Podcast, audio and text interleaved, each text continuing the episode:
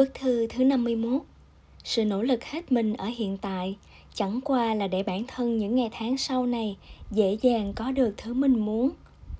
Bức thư thứ 52 Nếu bản thân không tận lực thì không có tư cách chê trách người khác. Mở miệng than trách rất dễ, nhưng người âm thầm cố gắng mới đáng để trân trọng. Bức thư thứ 53 Không ai quan tâm bạn bỏ ra bao nhiêu công sức, phải kìm nén mệt mỏi hay không, ngã có đau không? Họ chỉ xem cuối cùng bạn đứng ở vị trí nào, sau đó ngưỡng mộ hoặc khinh thường. Bức thư thứ 54 vừa nhìn liền ưng ý bộ quần áo mà bạn không thể mua nổi. Vừa nhìn đã động lòng với người sẽ không bao giờ thích bạn. Thứ bạn thật sự thích sẽ không thể dễ dàng có được. Đó chính là lý do để nỗ lực. Bức thư thứ 55 bất cứ sự việc nào không phải đều chỉ có một kết quả. Những cơ hội nảy sinh từ hoàn cảnh khốn cùng sẽ thuộc về người chăm chỉ, mang bầu nhiệt huyết, dám tiến về phía trước. Hãy làm kẻ ngốc nghếch không màng đến kết quả. Chỉ như vậy mới khiến cuộc sống tràn đầy cơ hội. Hãy mạnh dạn dồn toàn bộ sức lực xuống bước chân, hướng toàn bộ tầm nhìn về phía trước. Từng bước từng bước kiên định tiến lên như vậy bạn mới không bị cái gọi là điểm cuối cùng làm vướng chân, có được cuộc gặp gỡ đáng ngạc nhiên trong đời. Bức thư thứ 56 Thành công không có con đường tắt, hạnh phúc không có đường cao tốc. Tất cả thành công đều đến từ sự nỗ lực cố gắng không biết mệt mỏi. Tất cả hạnh phúc đều xuất phát từ sự phấn đấu và kiên trì bình thường nhất. Bức thư thứ 57 ánh sáng của thành công không bao giờ được đội trên đầu những người chỉ biết chờ đợi. Thượng đế cho mỗi người một cơ hội bình đẳng như nhau. Bất luận bạn xuất thân thế nào giàu có hay nghèo hèn ra sao nhưng thành công không tự động đến tìm chúng ta. Nó thích người chủ động xuất kích không bao giờ ngồi chờ cơ hội đến vì họ luôn chuẩn bị sẵn sàng cho tất cả. Bức thư thứ 58 Thật ra, cuộc sống của mỗi chúng ta đều là một thế giới dù là người bình thường nhất cũng đều vì thế giới ấy mà phấn đấu từ đó cho thấy trong thế giới của những điều bình thường nhất cũng không có lấy một ngày bình lặng.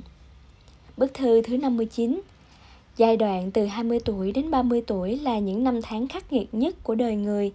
Phải đảm nhận trách nhiệm nặng nề, tiền lương không xứng với công sức bỏ ra, đau đầu cân nhắc giữa sự nghiệp và tình cảm, miễn cưỡng tạo dựng những mối quan hệ xã hội. Dường như trong giai đoạn không biết làm sao của cuộc đời này tất cả đều không như ý. Nhưng bạn phải luôn kiên định chỉ sợ bạn không theo kịp giả tâm của chính mình phụ lòng tất cả mọi khổ nạn. Đừng vì một lần thất bại mà lạc hướng mơ ước ban đầu muốn đạt được nơi viễn phương. Bức thư thứ 60 Thành công căn bản không có bí quyết gì cả. Nếu có thì chỉ có hai điều. Thứ nhất, kiên trì đến cùng, không bao giờ từ bỏ. Thứ hai, khi bạn muốn từ bỏ, hãy nhìn lại bí quyết thứ nhất.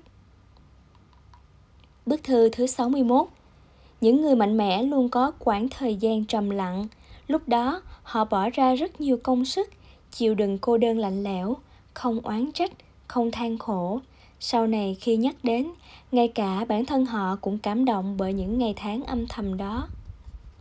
Bức thư thứ 62 bạn không quá thông minh, không dậy sớm bằng người khác, đã ngủ muộn còn ngủ trưa ngủ trưa lại mãi không chịu dậy. Trong lúc ngủ vẫn không ngừng băn khoăn tự nhủ hôm nay hãy chơi thật sảng khoái. Ngày mai mới bắt đầu nỗ lực. Đôi khi điều đáng sợ nhất không phải việc trên đường bạn đi chậm hơn người khác mấy bước, mà là đến trái tim hăng hái muốn đuổi theo cũng không có. Bức thư thứ 63 bạn không thể không ép bản thân phải trở nên ưu tú hơn. Bởi đằng sau bạn có rất nhiều người hèn hạ đang chờ câu chuyện cười về bạn. Cho nên, phải đối xử với bản thân khắc nghiệt một chút, ép mình phải nỗ lực hơn nữa. Năm năm sau, bạn sẽ cảm ơn sự khắc nghiệt đó, hoặc hận bản thân hôm nay sau lười biếng, tự ti. Chúc bạn hãy sống nhiệt tình trong thế giới vô tình này. Bức thư thứ 64 chỉ có nỗ lực hết mình chăm chỉ kiếm tiền thì mới nuôi được cái dạ dày thích ăn, một trái tim thích đi chơi và thói quen dạo phố mua sắm của bạn. Một mình ngược xuôi vẫn có thể sống tốt. Bức thư thứ 65 Con đường đến thành công không thể lúc nào cũng bằng phẳng. Bất luận bạn gặp phải khó khăn cản trở đến đâu, cũng đừng quên bản thân phải luôn hướng về phía trước. Từng bước từng bước tiến đến mục tiêu. Trên con đường bao gặp ghềnh trong gai ấy, hãy luôn ngẩng đầu nghênh đón. Bức thư thứ 66 Bạn không thể quyết định mặt trời mấy giờ mọc, nhưng có thể quyết định bản thân mấy giờ thức dậy. Bạn không thể khống chế được độ dài của sinh mệnh, nhưng có thể tăng thêm chiều rộng của nó. Đừng bao giờ đố kỵ với thành công của người khác. Vào lúc bạn không nhìn thấy, họ đã đổ bao nhiêu mồ hôi mà bạn không thể tưởng tượng được. So với ngưỡng mộ, chi bằng hãy phấn đấu. Bức thư thứ 67 Lý do để từ bỏ có rất nhiều, nhưng lý do để nỗ lực phấn đấu thì chỉ có một. Đó chính là để bản thân có quyền lựa chọn cuộc sống mà mình mong muốn.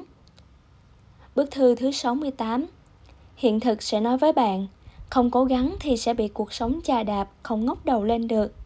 Không cần phải tìm bất cứ lời biện minh nào cả, hai bàn tay trắng chính là lý do cho tất cả. Bức thư thứ 69 Việc khiến con người cảm thấy vui vẻ nhất chính là trải qua bao cố gắng, tất cả mọi thứ đang dần trở thành điều mà bạn muốn. Bức thư thứ 70 Nếu hôm nay bạn không cố gắng, ngày mai cũng không, vậy cuộc đời này của bạn chỉ đang lặp lại một cách vô nghĩa mà thôi.